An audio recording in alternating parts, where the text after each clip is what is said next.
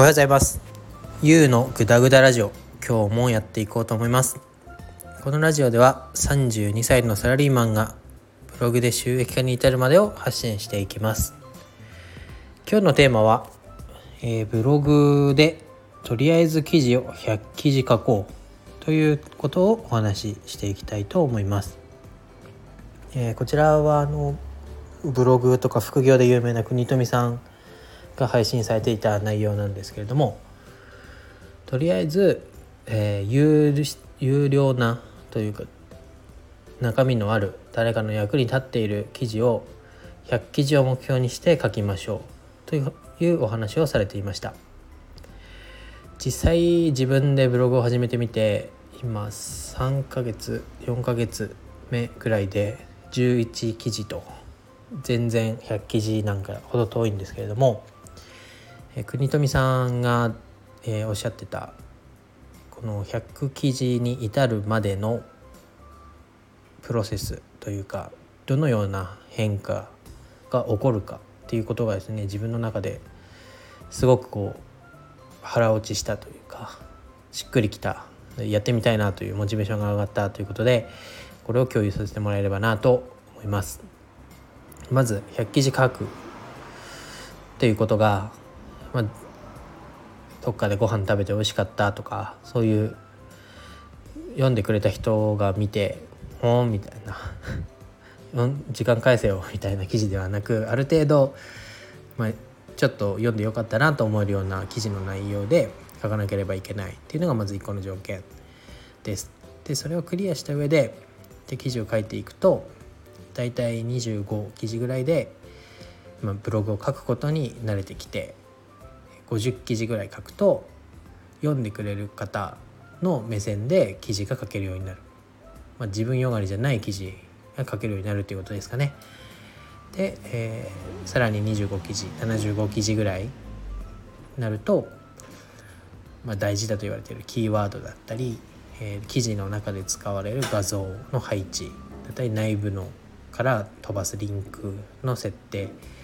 あとは何ですかね読んでいて分かりやすいような表の選定など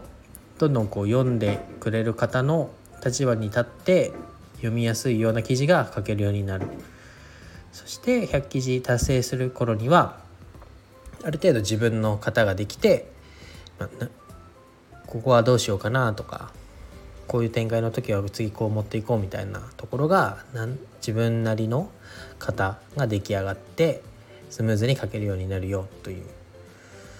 ことが書かれていました。これを見てですねただやみくもにこうなんだこの記事でいくら発生したとか何 PV 集まったとかそういうところしか書いた後のまあ結果みたいなところは分かんなかったですけど、まあ、このような過程で記事数を増やしていくとどうなるっていうのがはっきりと分かって、まあ、書く理由になってモチベーションも上がったなと思いました。なのでとりあえずは100記事を目指していきたいと思います。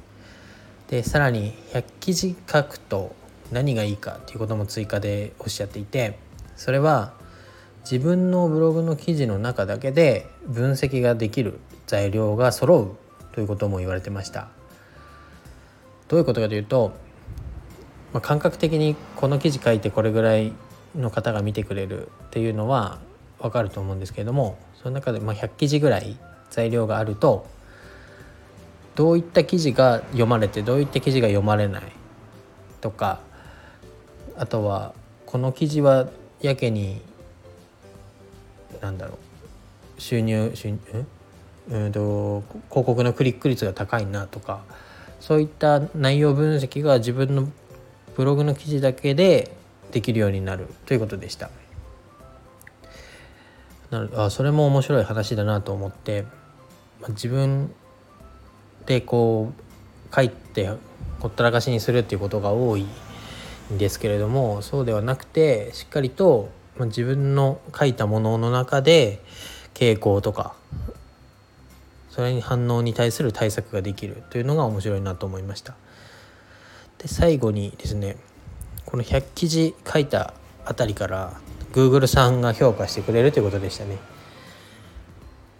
でまあこれ100記事を書くっていうのは大体まあ週に2本書くと月で8本ぐらい作れると思うんでこれがこれで100記事を書こうとすると大体1年から1年半かかるよということでしたね。なのでまあ正直ブログを始めて、まあ、3ヶ月もすれば何円か稼げるんじゃないかと思って甘い考えでやってきましたけれどもそんな甘いもんではないなとやっぱりこれを本業にされて、えー、これでご飯を食べてる方もいらっしゃるのでこちらも